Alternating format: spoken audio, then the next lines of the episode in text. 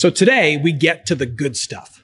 We've been in a series called What Happens When, where we've been applying the promises of God's word to our questions about death, dying, and everything that comes after.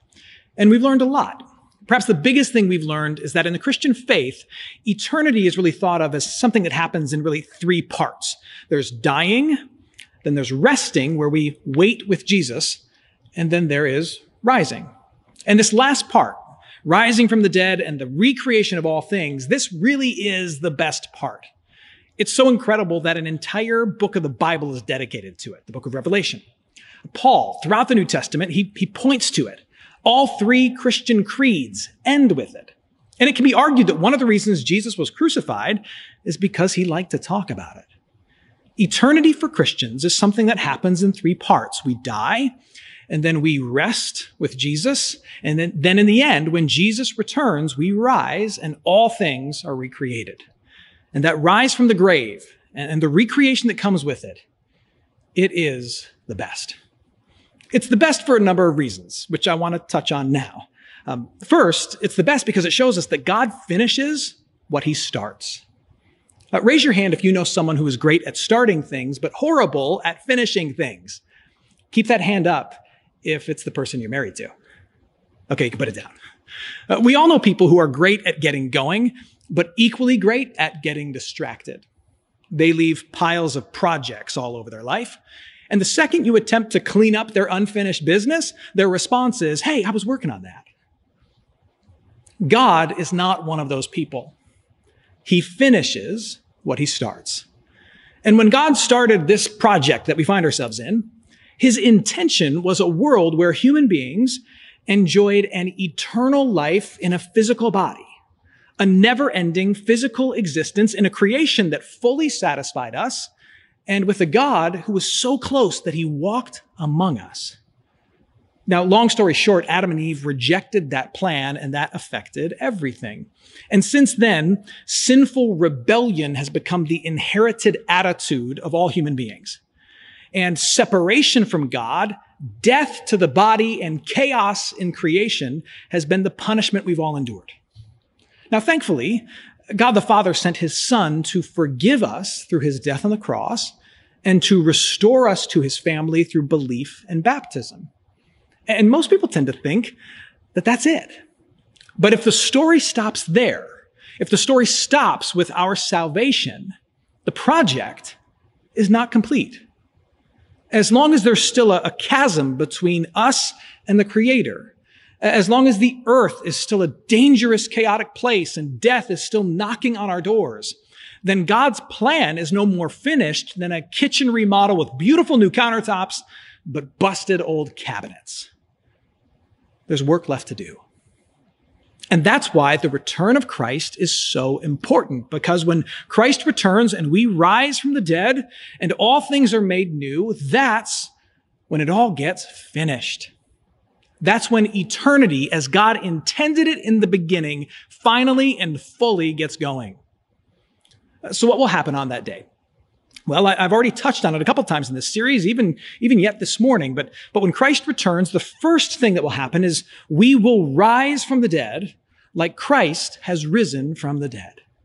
First and foremost, we will rise like him. Uh, here, here's how Paul puts it in the New Testament. He, he says this. In fact, Christ has been raised from the dead, the first fruits of those who have fallen asleep.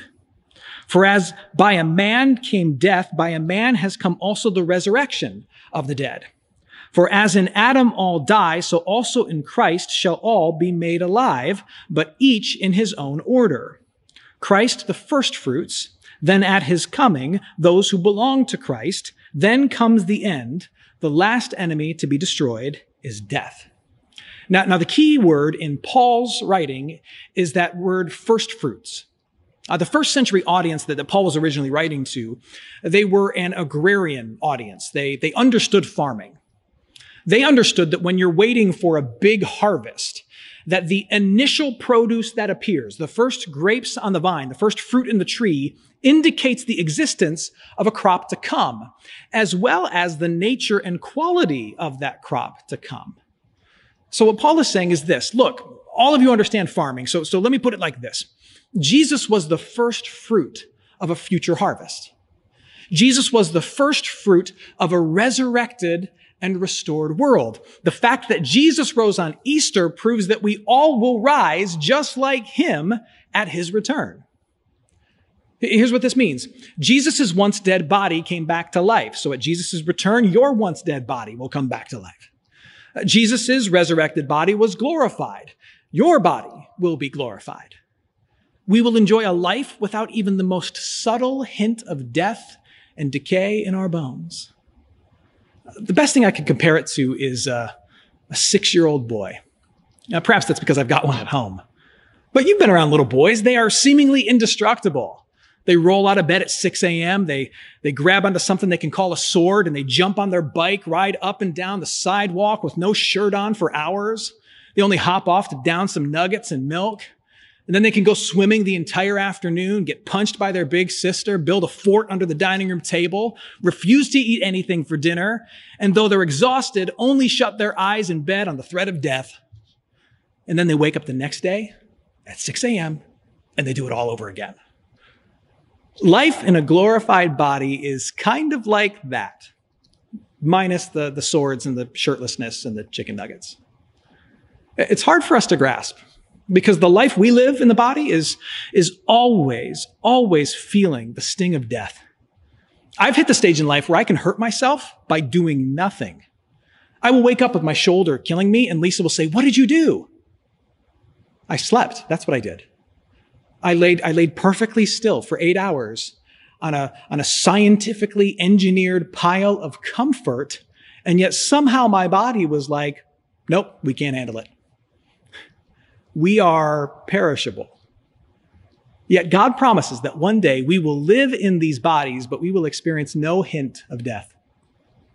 Uh, think about that. Imagine it if you can. A world where no one dies young, where, where no child puts their parent in hospice, where, where not a single one of your white blood cells is being used at any moment to fight infection where none of your muscles are keeping you from taking a walk with a loved one, where, where no pathway in your brain is ever clouded by dementia. The next time you see some little boy with endless energy running around, think to yourself, when Jesus comes back, I'll be more like that than this. Now, as if that wasn't enough, Uh, the other reason that the return of Christ and, and the, the resurrection from the dead and the recreation of all things is the best part of this whole story is because we will get to enjoy life with God in a renovated world. So, so resurrected, recreated bodies, that's good, but there's more. It'll be a life with God in a fully renovated reality. Listen to how John describes it in the book of Revelation. John was given a picture, a glimpse of this world, this reality to come. And listen to what he says. He says this Then I saw a new heaven and a new earth, for the first heaven and the first earth had passed away, and the sea was no more. And I saw the holy city, the new Jerusalem, coming down out of heaven from God, prepared as a bride adorned for her husband. This is him referring to the church. We're the bride. And I heard a loud voice from the throne saying, Behold, the dwelling place of God is with man. He will dwell with them and they will be his people. And God himself will be with them as their God. He will wipe away every tear from their eyes and death shall be no more. Neither shall there be mourning, nor crying, nor pain any more, for the former things have passed away. And he who was seated on the throne, that's a reference to Jesus, said, Behold, I am making all things new. Also, he said, Write this down, for these words are trustworthy and true. That's Revelation 21. John is given this vision and he's talking in poetic language. And even though he's talking in poetic language, several things are clear to us from this section of scripture. First, at Jesus' return, the earth as we know it will be overhauled. Second, it will be home for us, God's resurrected, recreated family. And third, uh, the things that are reverberations of sin and death in this world, like pain and tears and war, they will not exist at all in that world. Uh, you, you've heard of Chip and Joanna, right? Yeah, Chip and Joanna are back. Uh, they've they've got a new network. Uh, their show is back on. They're, they're transforming more houses. I'm waiting for them to run out of spots in Waco and eventually make their way down to Houston. Look at them. They're beautiful, right? They're like perfect in every way. Uh, Lisa is hoping that in the resurrected world, I look more like Chip and less like this. Here's my point for bringing them up. What Chip and Joanna do to houses is kind of like what God is going to do to this world when Christ returns. It will, in so many ways, be the same house. That's what Chip and Joanna do. They don't knock down the house. It's the same house, but it's, but it's brand new and it's better. When, when Christ returns, this, this renovated reality will be the same world in so many ways that we know it. It'll be the same house, but, but brand new and so much better with shiplap everywhere. Resurrected, recreated life will be really familiar, but also brand new. We'll have a physical body like we do now, but it'll be better. We'll live in creation like we do now, but it'll be better. God will be with us. He's with us now in word and sacrament and through his people. And yet it will be more and it will be better. Will we have jobs to do in that new world? I think so, yeah. Will we have relationships and interact with each other? Yes. Will there be pets in this world? Entertainment in this world? Will there be cars and food and beer in this new world? Why not? I mean, the potential for all those things existed before this world was corrupted by sin. So why wouldn't they exist after Christ has renovated and removed the effects of sin in the new world? So my answer to all those questions is yes, yes, yes, and heck yes, but better. And, I'm, and I'm not just talking about a little better. John talks about the city that God's people will dwell in. He talks about streets and walls made of gold and the foundations for buildings carved out of precious stones and gates that are covered in real pearls. Now, again, John is using poetic language. He's not being literal. He's trying to describe the indescribable. He, he's trying to say to us, look, I, I've seen a glimpse of it. This, this recreated, renovated world. It's just better in every conceivable way. The beauty and the awesomeness that's so rare and valuable here will be commonplace there. Imagine a world where beauty and perfection is so common they pave the streets with it. That's what it'll be like. Not only that, but it will be an unending celebration. So when Christ comes back, we are resurrected and remade, glorified bodies. Uh, the world is recreated, and it's a celebration. A celebration that never ends. Now, I've taught on this in the past. And this, the, the fact that it's an unending celebration is the part that most people tend to get hung up on. Uh, they get hung up on the fact that, that, their minds can't wrap themselves around the idea of it just continuing to happen. Like uh, they say, won't we get tired of it? I mean, eternity is basically forever, right? Yes, it is.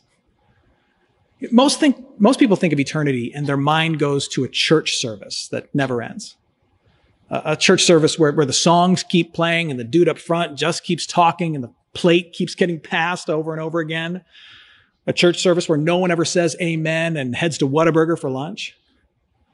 Uh, again, in Revelation 19, John gets a glimpse of the moment where the resurrected church is presented to Jesus and, and, and he sees the renovated world and our eternal existence. And, and listen to how he describes it. Listen to, listen to what that eternal existence is like. John says this Then I heard what seemed to be like a multitude, a, uh, the voice of a great multitude, like the roar of many waters and the sound of mighty peals of thunder, crying out, Hallelujah, for the Lord our God, the Almighty reigns. Let us rejoice and exult and give him the glory. Here's the key. For the marriage of the Lamb has come and his bride has made herself ready.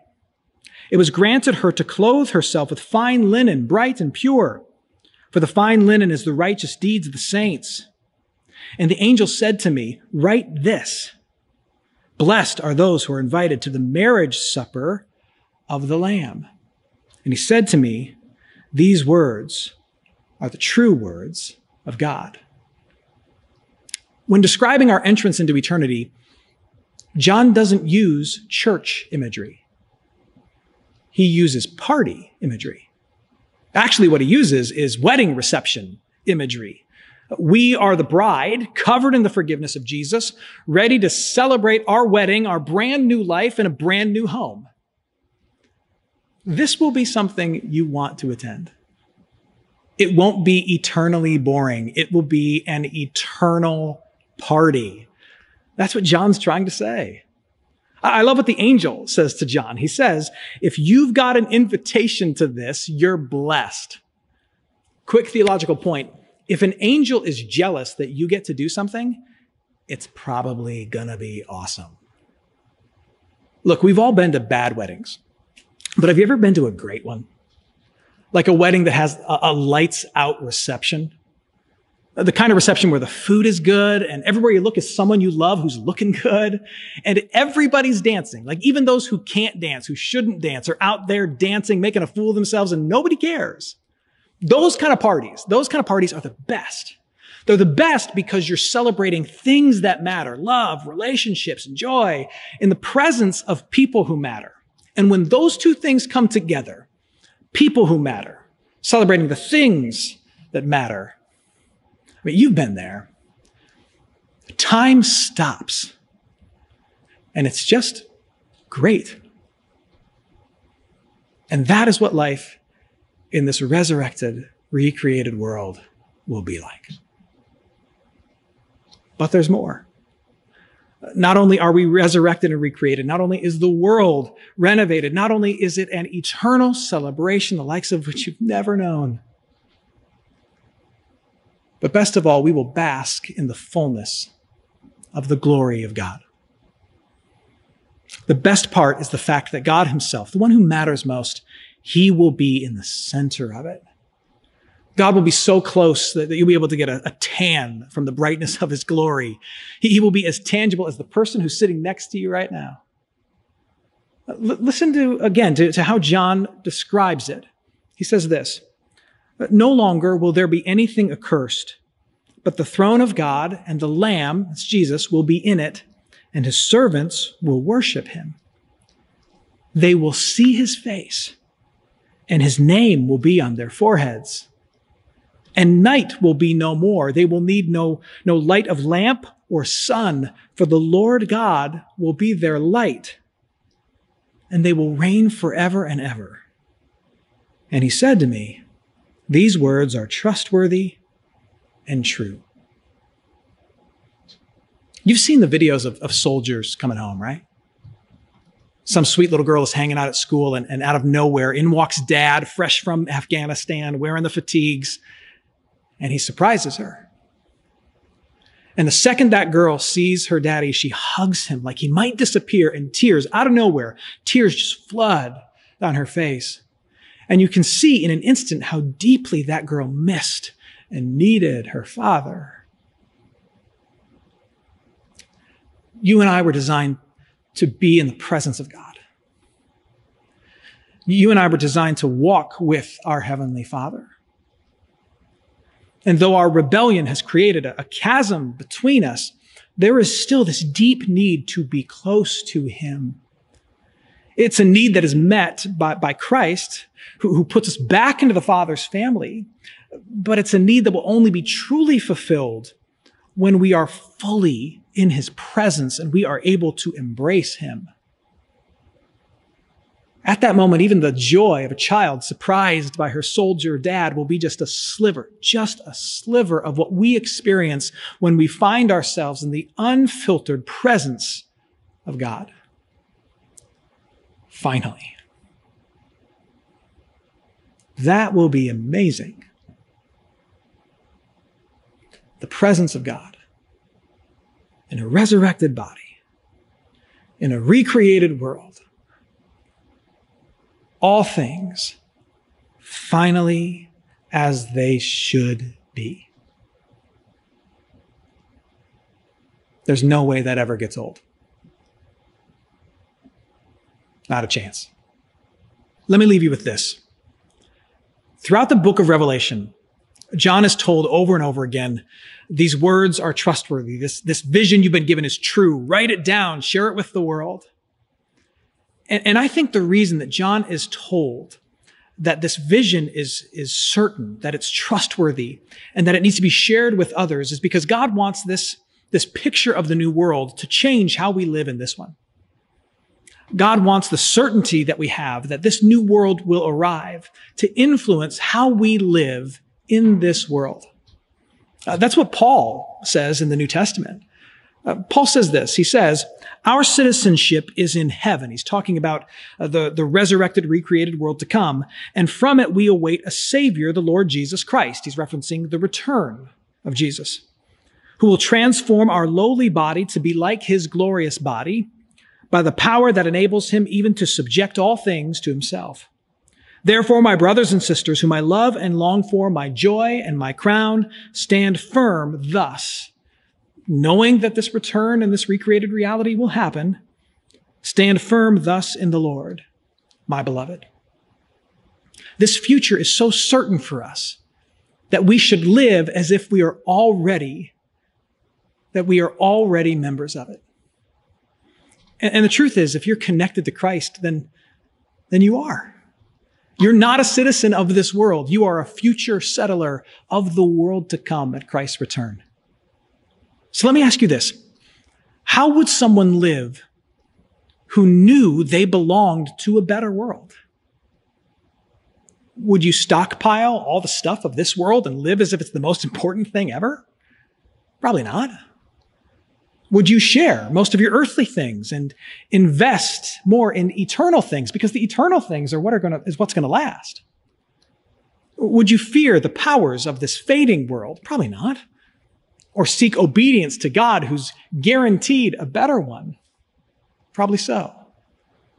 But my guess is that you'd be able to endure more pain, put up with more struggle because you know that, that all of it is leading to a life where bodies are strong and struggle is over if you understood that you're a citizen of the world to come, you'd probably take more risks for God because you know that even if you lose your life here and following Him, you will have a new one, a better one, lasting for eternity with Him. Listen to me. How would you live if you knew that this was temporary? And that God was guaranteeing something just as real, yet infinitely better It is temporary. And he has guaranteed it. My prayer is, as we end this series is that all the things we've learned about dying and resting and rising in the end might change our living today. In Christ, there is nothing to fear about what happens next. Nothing. Go to the grave knowing that and accept the invitation to live today as if you actually believe it. Let's pray. Heavenly Father, we thank you for all the promises you give to us about, about dying, about resting with Jesus, and about the return of Christ and the, and the restoration of all things, including our earthly bodies. Uh, we pray, Father, that this might give us peace, not just at the moment of our passing or at the moment we lose someone that we love, but, but it might give us peace today that shapes how we live today, that it might give us boldness today that shapes how we live today, that it might give us joy that shapes how we live today, knowing that the end isn't the end and that there is something better and infinite to come. Father, may the things we've learned about dying change our living. And we give you thanks that all these things are trustworthy and true because of what your Son, Jesus Christ, has done for us. And it's in his name that we pray. Amen.